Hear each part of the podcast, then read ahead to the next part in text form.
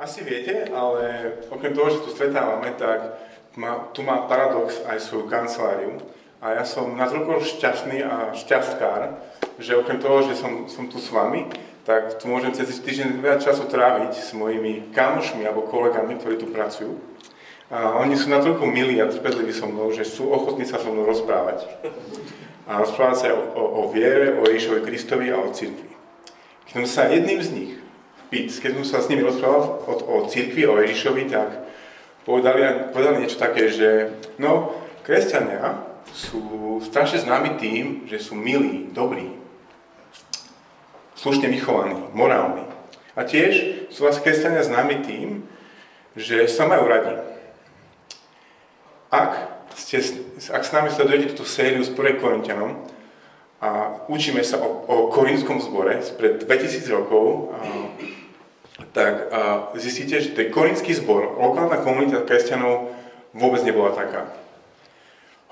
Čítame o ich morálnych zlyhaniach, o takých zlyhaniach, ktoré boli cez čiarov aj pre okolitý Korin, ktorý bol dosť zvrhlý. Keď čítame o tom, ako sa mali radi, tak skôr čítame o tom, ako sa hádajú, ako je medzi nimi napätie, ako sú medzi sebou bezohľadní. No a tomuto zboru Pavol, jeden z, uh, jeden z apoštolov Ježiša Krista, im píše list. A v úplnom závere, alebo k koncu tohto listu, im píše tieto slova. Ak máte tie zborové Biblie hnedé, ktoré ste si mohli zobrať zo stolika, ale ak ich nemáte, tak toto je posledná šanca. A, tak asi môžete zobrať. A na, na strane 185, v tej druhej polovici, a môžete nájsť prvý s Korintianom a 15. kapitolu, ktorá čudujú sa svete začína prvým veršom. Čiže 1. Korintianom, 15. kapitola a budem čítať od prvého verša a tých, v tých zborových Bibliách to nájdete na strane 185. Palička, snehuliak, háčik. 185. A od prvého verša. Bratia, pripomínam vám Evangelium, ktoré som vám zvestoval, ktoré ste prijali, v ktorom zotrvávate a skrze ktoré ste aj spasení, ak ho zachováte tak, ako som, som vám ho zvestoval, iba že by ste boli nadarmo uverili. Lebo predovšetkým som vám odovzdal, čo som, čo som aj sám prijal, že podľa písem Kristus zomrel za naše hriechy, že bol pochovaný a tretieho dňa skriesený.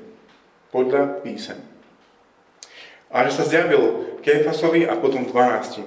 Potom sa zjavil na, naraz viac ako 500 bratom, z ktorých väčšina doteraz žije, niektorí však pomreli. Potom sa zjavil Jakobovi a ďalej všetkým apoštolom.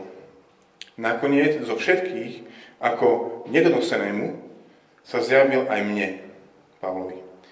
Veď ja som najmenší z apoštolov, ba nie som hoden volať sa apoštolom, pretože som prenasledoval Božiu církev ale z Božej milosti som to, čo som. A jeho milosť nebola vo mne márna. Veď som sa namáhal viac ako oni všetci. Vlastne ani nie ja, ale Božia milosť, ktorá je so mnou. Preto či ja, alebo oni, tak hlásame, tak ste uverili. To sú jedny z posledných slov a takým vrcholom tohto listu. Mohli ste počuť takú, taký anglický výraz, že niečo je silver bullet, streborná guľka. Tým angličania chcú povedať, že niečo alebo niekto je tak dobré a tak významné, že ak to použijete, tak to všetko zmení. Keď by sme hovorili o armáde, tak to silver bullet armády je nejaká super zázračná zbraň, ktorá zmení vývoj na boisku. Ak by sme hovorili o športe, tak silver bullet je nejaký hráč, ktorý zmení situáciu na, na, na hracom poli a vyhra zápas. Ak ho máte, ste šampióni, keď nie, ste lúzri. Keď sme hovorili o biznise, tak silver bullet v biznise je nájsť nejakú dieru v trhu, zainvestovať tam rozumne a potom pozerať, ako krásne bohatnete. Alebo nájsť niekoho, kto to vie. Tu by mohla byť silver bullet.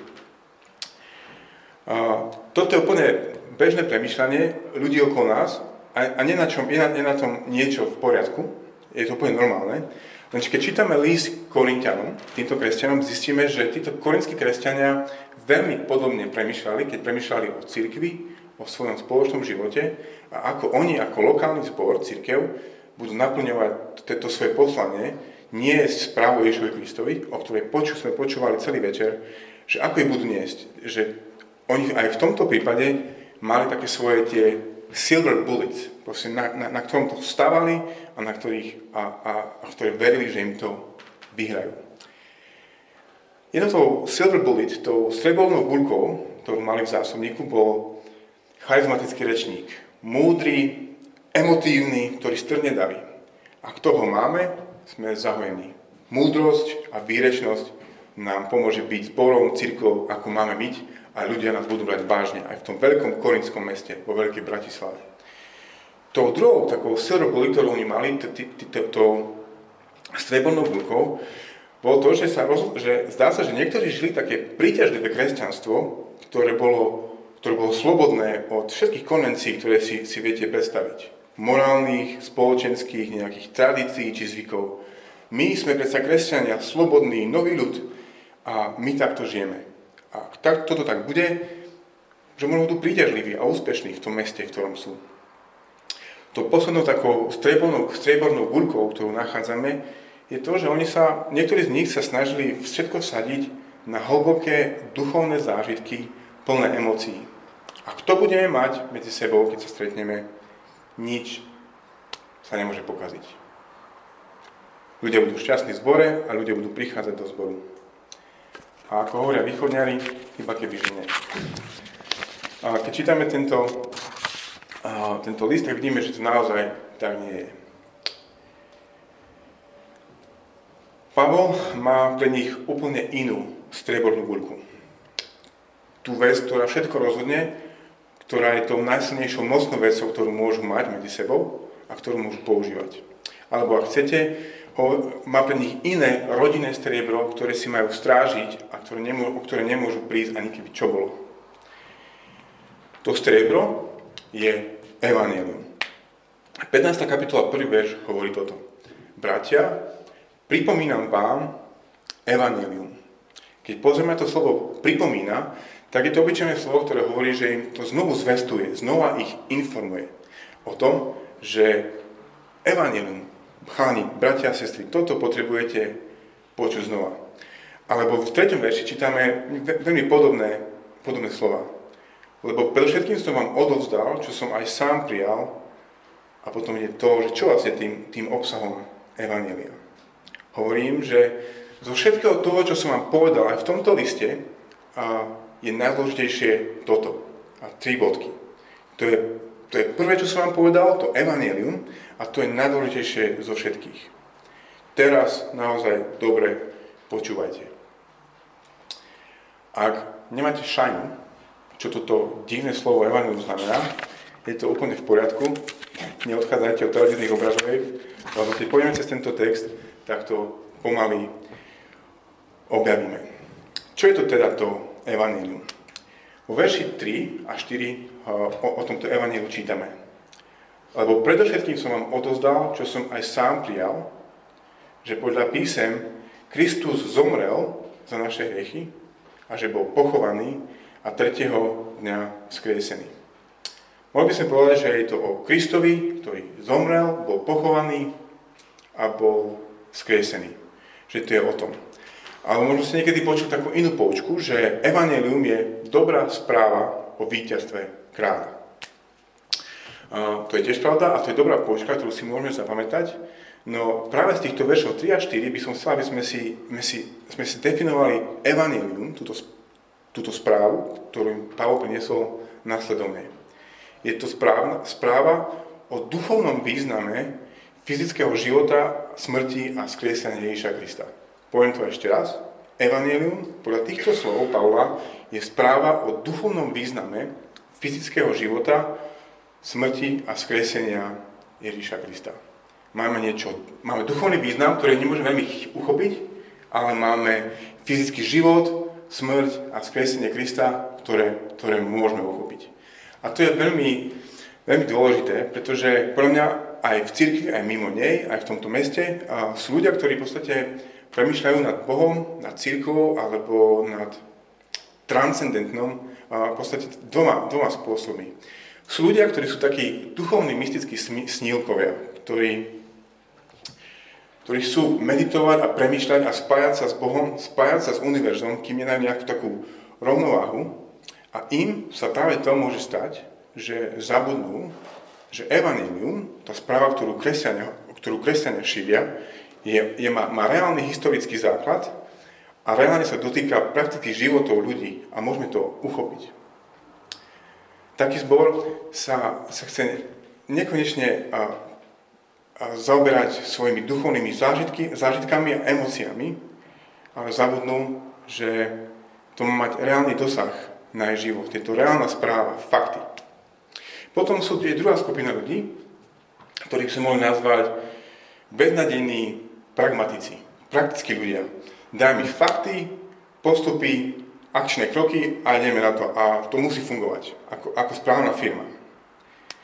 A takíto ľudia, alebo takýto zbor, církev, lokálna církev, práve že môžeme s tým problém, že sa s verbou pustia do všetkého, a pretože fakty hovoria jasne, Ježiš zomrel, bol pochovaný a stal z mŕtvych, tak to musí fungovať.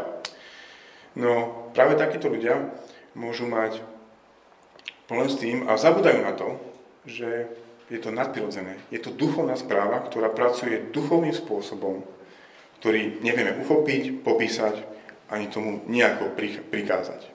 Evangelium z veršov 3 a 4 je správa o duchovnom, o duchovnom význaní, význame fyzického života, smrti a skriesenia Ježiša Krista. Poďme sa pozrieť bližšie, že čo teda to Evangelium je a čo sa učíme o Evangeliu, o tejto správe z týchto veršov. Tak to prvé, čo už hovorím do kolečka, je to, že evanelium je správa. Nie je to pocit, ale ani emocia, ale správa, ktorá má svoj konkrétny obsah. No v týchto veršoch sa neučíme len o tom obsahu, čo sme už naznačili, ale učíme sa o pôvode tejto správy. Odkiaľ prišla? Prvý verš. Bratia moji, pripomínam vám evanelium, ktoré som vám zvestoval, ktoré ste prijali, v ktorom aj zotrváte, zotrvávate. Pre korinských, z pohľadu korinských, oni nie sú vlastníkmi tohto evanelia. Oni si, ho, oni si túto správu nevymysleli. Táto správa sa, sa k ním len dostala, oni o nej počúvali a prijali ju a v nej aj zostávajú. V treťom verši Pavol to opisuje ešte ďalej. Lebo predovšetkým som vám odozdal, čo som aj sám prijal. Čiže tento Pavol, ktorý im priniesol túto správu Evanielia, ani on není je autorom, ani on si ju nevymyslel, on ju len sám prijal a odovzdal. Keby sme čítali knihu v Biblii, ktorá sa volá Skutky svätých apoštolov, tak sa dočítame o tom, že tomuto Pavlovi sa Kristus zjavil na ceste. On sa s ním reálne stretol a povedal mu, povedal mu ja som ten Kristus, ktorého ty prenasleduješ. No a vieme, že ten, Pavla to úplne zmenilo. Potom niekoľko rokov a bol vyučovaný, čo vlastne znamená byť kresťanom a čo kresťania beria. A potom všetkom a ešte, ešte sa stretol s apoštolmi, ktorí, ktorí sú očitými svetkami toho, čo Ježiš hovoril, robil a, a čo to znamená. Stretol sa s nimi a oni mu potvrdili, že Pavol, to, čo ty učíš o Kristovi, je naozaj pravda. Že ani sám Pavol nebol autorom tejto správy Evangelia. Čo však táto správa Evangelia dokáže? Čo je účel? Prečo niekto takúto správu, niekto, Boh, prečo niekto to, takúto správu vyslovil? Čo je, čo je cieľ? A čítame o tom v druhom verši, kde čítame o tom, že a, skr- a skrze ktoré, teda to Evangelium, ste spasení. Táto správa dokáže zachrániť, spasiť človeka. Záchrana a spása sú slova, ktoré veľmi veľmi často používame v cirkvi a aj medzi sebou kresťania a vysvetlíme si ich. A teraz sa na chvíľu, na chvíľu zastavme, že prečo je pre týchto korinských, ktorí sú namyslení a rozhľadaní, prečo je pre nich dôležité počuť o tejto správe, a, ktorá, ktorú oni nevlastnia, ktorá sa k ním len dostala a ktorá v podstate má moc ich zachrániť. Pre nich to dôležité preto, aby ich to pokorilo. Že nie oni sú tí múdri, ktorí si to evanilum vymysleli. Nie oni ho vlastnia. Toto evanilum sa k ním len dostalo. Bez neho by nikdy nevedeli o nejakom Kristovi, ktorý ich môže zachrániť, z ktorého môžu mať úžitok a z tejto správy môže, môžu mať úžitok. Ale predsa sa k ním táto správa dostala. Takto pokorený zbor, takto pokorení ľudia konečne môžu aspoň začať premyšľať nad tým, že ako môžu byť jednotní pretože sa majú reálny dôvod, aby sa prestali vystatovať. Nie my sme múdri, ale táto skvelá, mocná a zdanlivo bezvýznamná správa k nám prišla zvonku. Nie my sme si ju vymysleli. A to je myslím, že dobrá lekcia aj, aj pre nás, ako, ako paradox. Máme 4 roky, čo nie je až tak veľa a je, je, je veľmi ľahké, ale veľmi ľahko sa môže stať, že medzi nami vzniknú roztržky a a, a zvady o tom, kto je lepší kazateľ, ako by mali veci vyzerať. Potrebujeme túto lekciu pokory, aby sme, aby sme vedeli, že to nie my sme si to vymysleli, ale Evangelium sa k nám len dostalo. My nie sme múdri sami v sebe. Tu ďalšiu vec, ktorú sa môžeme učiť, okrem toho, že Evangelium je, je správa, tak sa učíme to, že Evangelium je správa o historickom Ježišovi, ktoré má duchovné posolstvo. To bolo aj v tej pomyselnej poučke. Evangelium je správa o historickom Ríšovi, ktorá má duchovné posolstvo. Ak ste nikdy nečítali Bibliu, alebo ak čítate Bibliu, tak ste si možno všimli, že to je trošku divná kniha. Divná kniha je to v tom, že na jednej strane je Biblia historickým rozprávaním, ktorá nám hovorí, čo sa dialo, kedy sa dialo a ako sa to dialo. No, Biblia nám tieto veci nehovorí len kvôli tomu, aby nás informovala, že Kamoši, kamošky, buďte, buď, buďte, buďte múdrejší a chytrejší. Biblia nám tieto veci hovorí preto, aby nám komunikovala ideológiu, názor, svetonázor, pohľad na svet. A presne to robí aj táto správa Evanília. Komunikuje nám historické fakty o Ježišovi, ale má svoj duchovný, svoje duchovné posolstvo. Tak čo sú tie historické fakty? Ako sme vraveli, sú v podstate dva alebo tri, potom ako počítate. Ten prvý je, že Kristus zomrel. V tom, že bol pochovaný, to znamená, že naozaj zomrel. Nie som doktor, ale znamená toto. že keď niekoho pochovajú, tak je naozaj mŕtvy. Ten ďalší historický fakt je, že tento Ježiš Kristus bol tretieho dňa skriesený. Toto sú historické fakty, na ktorých záleží a na nich nemôžeme nikdy zabudnúť. Jeden múdry kazateľ dokonca hovorí, že ak nehovoríme o Kristovi, ktorý zomrel a bol skresený, tak nehovoríme o Evangelium. Nehovoríme Evangelium sebe a nehovoríme Evangelium ani okolitému svetu. Ale teraz prichádza tá naj, najdôležitejšia otázka, že čo je to duchovné posolstvo týchto historických faktov. Čo je tá ideológia, pohľad na svet, ktorý nám Evangelium správa o ukrižovanom, a s Kristom Kristovi hovorí, čo je to duchovné posolstvo. To, sedí to úplne v strede tohto nášho dnešného textu a je to na konci veršu 3. Kristus zomrel za naše hriechy. Kristus zomrel za naše hriechy. Bolo to vysvetené aj tu vpredu, eh, pred začiatkom bohoslúžieb, lebo to je v centre všetkého, čo im Pavol hovorí a v centre aj našich dnešných bohoslúžieb. Kristus zomrel za naše hriechy. Čo to neznamená? Niekedy najlepší spôsob, ako niečo definovať, je hovoriť o tom tak, že čo to neznamená. To, že Kristus zomrel za naše hriechy a že žil na tejto zemi a že, že, to, že o tom vieme, to neznamená, že bol nejakým príkladom láskavého, morálneho alebo duchovného života, ktorý nás má inšpirovať wow, a ja chcem byť taký. To je, toto je život, taký ako Ježiš žil a ja chcem byť tiež taký. Táto správa hovorí niečo oveľa viac. Tiež to neznamená to, že jeho smrť bola príkladom obetavej lásky za svojich priateľov a za svojich nepriateľov. A tento príklad obetavej lásky má, nás má premôcť sentimentom. To, že Kristus zomrel za naše hriechy, je oveľa dôležitejšia a väčšia správa ako toto. A tedy by sme si mohli povedať, že dobre, Kristus zomrel ale bol skresený. Takže to je happy end, dobrý koniec v podstate veľmi tragického príbehu justičnej vraždy. Tu nikto nechce skončiť knihu, aby sa predávala, tak dáme tam skriesenie a žili šťastne, až kým nepomreli. No, Evangelium o Ježišovi Kristovi je oveľa, oveľa dôležitejšia a hĺbšia a väčšia správa. Tento Kristus je oveľa, ako hovorí jeden autor, robustnejší. Ja by som v živote nepoužil slovo robustný v súvislosti s Ježišom Kristom, možno v súvislosti s autom, ale nie s Ježišom Kristom. Ale toto evanelium o Ježišovi Kristovi je oveľa robustnejšie. A to je tá veta. Kristus zomrel za naše hriechy. Táto krátka veta nás bere do úplne iného sveta, ktorý veľmi ľahko aj v dnešnej Bratislave úplne prehliadnúť. A táto veta je súčasťou príbehu, ktorý si pripomíname aj dneska na týchto veľkonočných bohoslúbách. A toto je ten príbeh. Boh na počiatku stvoril dokonalý svet. A v ňom stvoril človeka a dal mu úlohu, aby spravoval tento Bohom stvorený svet a chránil ho.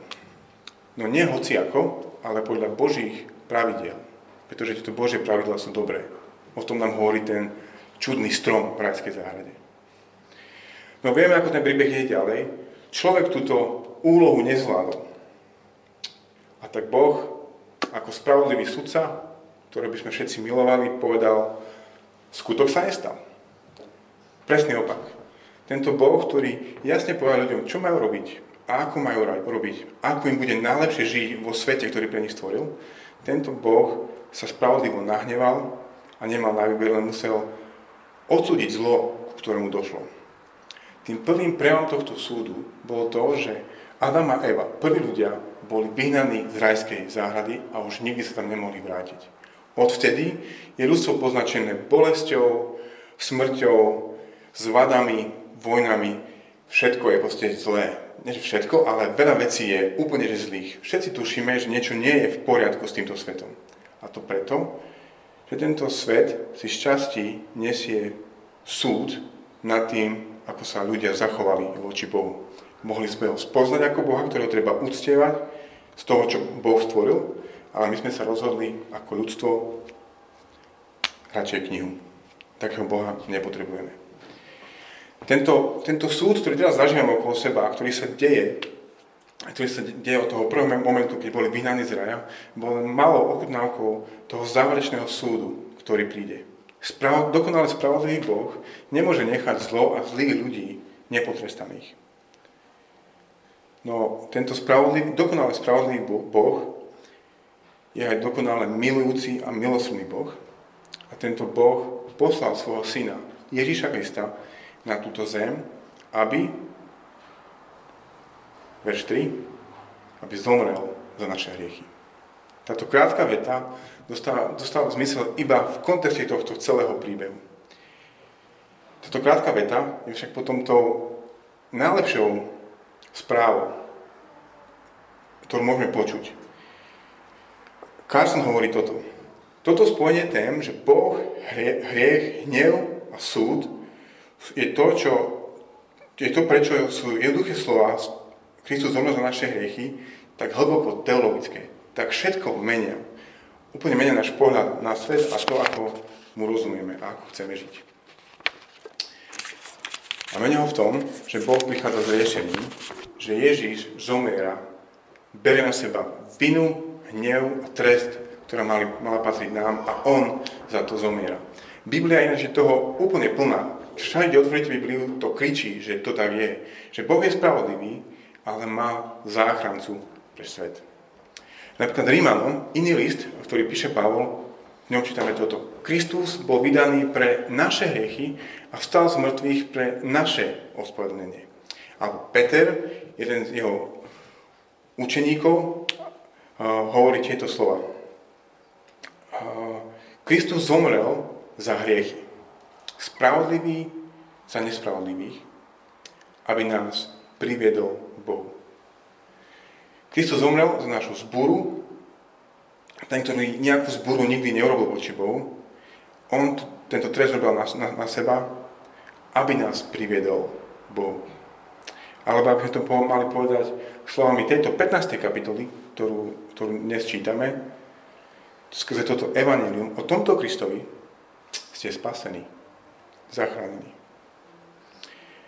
Z tohto môžem povedať to, že najväčším problémom ľudstva, môjim a tvojim, není hriech a nedokonalosť sveta a jej dôsledky, ktoré sú hrozné, ale najväčším problémom ľudí je, že za toto všetko čelíme hnevu spravodlivého Boha. To je najväčší problém. No zároveň Veľká noc. Veľkou nocou si pripomíname, že Boh má riešenie tohto, hnev, tohto Božieho hnevu a súdu. Riešenie je v tom, že poslal svojho syna, ktorý zomiera za nás. Preto využíme aj tento deň, aby sme sa zastavili. Toto je svet, v ktorom žijem. Toto je problém, ktorý mám. A toto je Božie riešenie. Kristus zomrel za naše hriechy. Táto správa má aj pre rozhľadaný sebastredný korinský zbor veľmi, veľmi vážne dopady a pomáha im zorientovať sa v tom, čo žijú. Korinský zbor to boli ľudia, ktorí boli namyslení, sebastrední, chvastali sa svojimi duchovnými skúsenostiami, svojimi obľúbenými kazateľmi, svojim, svojim životným štýlom, svojim bohatstvom, čokoľvek si spomeniete. Ideálna církev. Ale toto evanelium všetkých týchto rozličných ľudí, chvastačných, chvastavých, zrovnáva na jednu úroveň. Všetci sú hriešní ľudia, vinní pred Bohom a všetci z nich, každý z nich, sú zachránení z milosti Ježišovi Kristovi. V tom sú úplne na jednom. Ako môže takto rozhľadný zbor nájsť jednotu? No tak, že zistia, že sú jedno. V tomto sú jedno. Ničom inom možno nie sú jedno, ale v tomto sú. V čom paradox? Pre ďalšie roky svojho života nájde jednotu. No nie v tom, že všetci sme rovnakí a nikdy nebudeme, ale v tom, že my sme hriešni ľudia, ktorí si zaslúžili Boží súd, ale z milosti sa nám dostalo odpustenia kvôli tomu, že Ježiš zomrel za naše hriechy. A túto správu my ako paradox vyhodíme von oknom, hoci kedy, tak vám garantujem, že ďalšia vec, ktorá sa stane, že sa budeme hádať, akože ja som duchovnejší, ja mám také ukazateľa, ja mám také auto, čokoľvek. Preto nemôžeme stratiť túto správu. Ďalšiu vec, ktorú sa učíme, a tú poslednú, a ktorá je rovnako dôležitá, je tá, že toto evangelium, táto správa, je dôveryhodná. Možno pozrite tú, tú ďalšiu anglickú frázu, ktorá hovorí, že something is too good to be true. Že niečo je príliš dobre na to, aby to bola pravda. Toto je skvelá správa pre všetkých ľudí na svete. Je tak dobrá, že dokiaľ je to naozaj pravda. Preto Pavol aj v týchto kapitolách, v tejto kapitole, kde hovorí o tomto evaníliu, poskytuje dve dôkazy toho, že to naozaj tak je, my to môžeme veriť a môžeme sa na to postaviť s dôverou. Ten prvý dôkaz je ten, ktorý nachádza v veršoch 3 a 4, že je to naplnením písem, naplnením Božieho slova. Prostiev, ktoré boli vyrieknuté predtým a všetko sa naplnilo v Ježišovi Kristovi. Ak ste nikdy nečítali starú zmluvu, tak mohli by sme povedať to, že stará zmluva, tá časť, ktorá bola napísaná predtým, než prišiel Ježiš Kristus, hovorí o tom, že Ježiš Kristus príde. Že príde niekto lepší ako Mojžiš, ktorý dal Božiemu ľudu zákony. Príde ten dokonalý Izraelita, ktorý bude schopný dodržiavať tento zákon a nielen to, ale privedie ľudí do novej zmluvy s Bohom, ktorá nebude založená na ich poslušnosti, ale na tom, čo pre nich Ježiš urobil. Ďalej, plnoci a stará zmluva, tá časť Biblie pred Ježišom hovorí o tom, že Izraeliti mali kráľa, ktorý ich mal chrániť, ktorý im mal zabezpečiť bezpečnosť, prosperitu a ktorý mal poraziť všetkých nepriateľov. No, všetci proroci hovoria o tom, že niekedy neskôr príde iný kráľ, ktorý bude lepší než ten slávny kráľ David a ten porazí vašich nepriateľov a budete v ňom bezpečí. Keď prichádza čas, prichádza nová zmluva, narodil sa Ježiš Kristus, evangelisti Matúš, Marek, Lukáš, Ján, tí, ktorí nám píšu o tomto živote, nám hovoria, že tu je, ho zvestujú a potom epištoly, listy, ako, ako je prvý s Korintianom, nám hovoria o tom, že ako máme žiť na základe tohto. Správa o tom, že Ježiš Kristus zomrel za naše hriechy, je naplnením všetkých, všetkých proroctiev. A ja budem čítať len jedno, ktoré bolo, ktoré bolo napísané 600 rokov, než sa Ježiš narodil. 600-800 rokov predtým, než sa narodil. Je to od proroka Izajaša, 53. kapitola. Nemusíte si to hľadať, ale počúvajte. Kto uveril tomu, čo sme hovorili z počutia? Komu sa zjavilo rameno hospodinovo? Vyrástol pred ním ako výhonok, ako koreň zo suchej zeme. Nemá podobu ani krásu, aby sme na neho hľadeli, ani výzor, aby sme po ňom túžili. Opovrnutý, opustený ľuďmi, muž bolesti, ktorý poznal utrpenie, pre ktorým si zakrývali tvár. Opovrnutý a my sme, my sme si ho nevážili. Naozaj on niesol naše choroby a naše bolesti ho obťažili. My sme si mysleli, že je ranený Bohom, doutieraný a opohnutý. On však bol prebodnutý za naše hriechy, strevený za naše nepravosti. Trest, ktorý nám priniesol pokoj, spočinul na ňom a pre jeho rany sa nám dostalo uzdravenia. 600 až 800 rokov, kým tento Ježiš prišiel, tento prorok hovoril o Ježišovi Kristovi, ktorý na kríži zomiera za naše hriechy. Ježišova smrť je dôveryhodná. Toto evanelium o Ježišovi, ktorý zomrel a bol skriesený, je dôveryhodné, lebo je naplnením všetkých proroctiev. Ten druhý veľký dôkaz, ktorý čítame vo veršoch 5 až 11, je ten, že to potvrdzujú očití svetkovia. Máme tam 4 skupiny ľudí. To prvou skupinou sú samotní uči, učeníci, alebo apoštoli, ak, ak, ak chcete. V podstate ľudia, ktorí s ním chodili celý, celé tie 3 roky a boli očitými svetkami toho, čo Ježiš robí, ako to vysvetľuje. Boli očitými svetkami toho, že zomrel, že bol pochovaný, že bol skresený a že vystúpil na, na nebesia. To je poučka apoštola z Lukášovho Evangelia. Títo dosvedčujú, že to naozaj tak je. Potom je tu ďalšia skupina. Ježiš sa zjavil po svojom vzkriesení viac ako 500 bratom, z ktorých niektorí ešte žijú vtedy, keď Pavol píše tieto, tieto slova. Čiže, ináč im hovorí, ak mi neveríte, určite nejaký zoznam týchto bratov, proste choďte a skontrolujte to, či to tak je. Oni vám povedia, či to naozaj tak bolo. Potom, ďalšia skupina je, alebo ďalší človek, ktorý to môže potvrdiť, že to všetko o Ježišovi je pravda, je, je jeho brat, Jakub. Áno, Ježiš má brata. Neviem, a všetci asi máte, viac z vás máte uh, súrodencov. Čo by sa muselo stať? Aby vás váš súrodenec presvedčil o tom, že je Boh. A že zomrie, a že stane z mŕtvych a bude bude pánovať nad celým svetom dokonca, navždy. Čo by sa muselo stať, aby vás bratek, bratček, sestrička o tom presvedčili? Ježišov brat Jakub bol o tom presvedčený a on to dosvedčuje. Všetko je pravda. No a nakoniec je tu samotný Pavol, ktorý píše tieto, tieto slova. Jemu sa Ježiš zjavil vo videní a všetko, čo sa naučil, neskôr aj apoštoli potvrdili. Evanelium je pravdivé a dôveryhodné, dá sa mu veriť.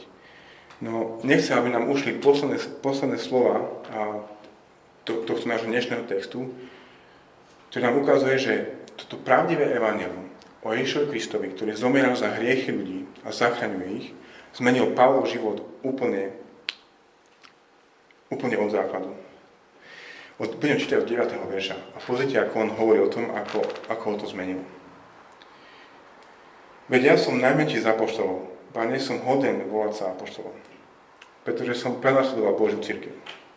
Ale z Božej milosti som to, čo som. A jeho milosť nebola po mne márna.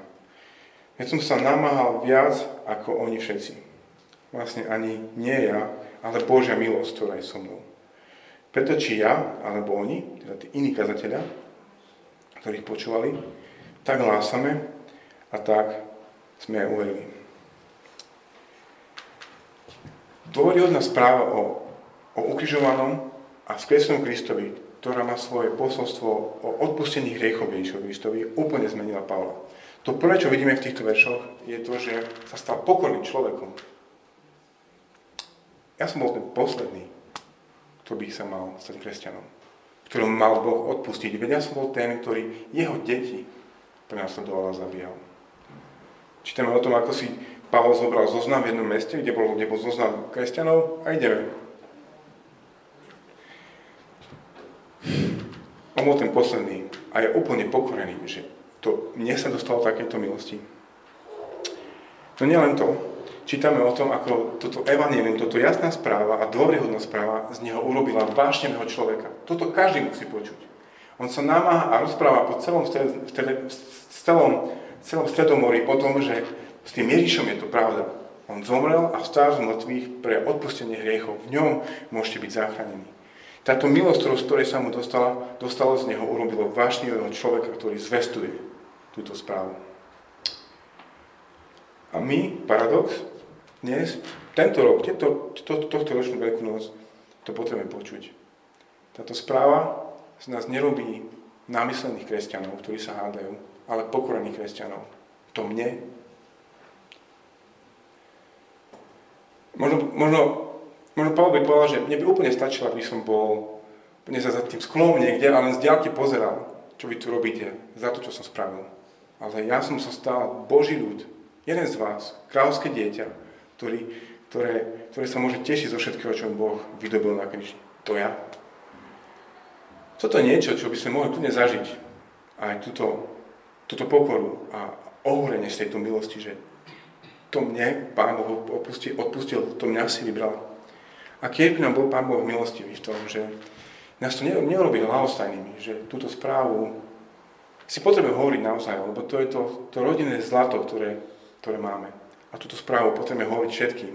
Lebo ak to s tým Bohom, ktorý sa vráti, je pravda, ktorý je spravodlivý a nechá nič nepotrestané, tak ľudia potrebujú počuť, počuť, že je tu záchrana Ježišovi Kristovi, ktorý zomrel za ich hriechy. V tom nám je Pán Boh milostivý, aby sa to, aby sa to dialo. To najdôležitejšie, čo aj paradox má, to rodinné striebro, je správa o ukrižovanom a skresenom Kristovi. Je to najdôležitejšie, najdôležitejšie práve kvôli tomu, že v tejto správe je záchrana od Božieho hnevu, ktorý Ježišovi Kristovi ponúka odpustenie hriechov, pretože On za nich zomrel. To je to najdôležitejšie to je to rodinné zlato, ktoré si musíme vážiť na všetko.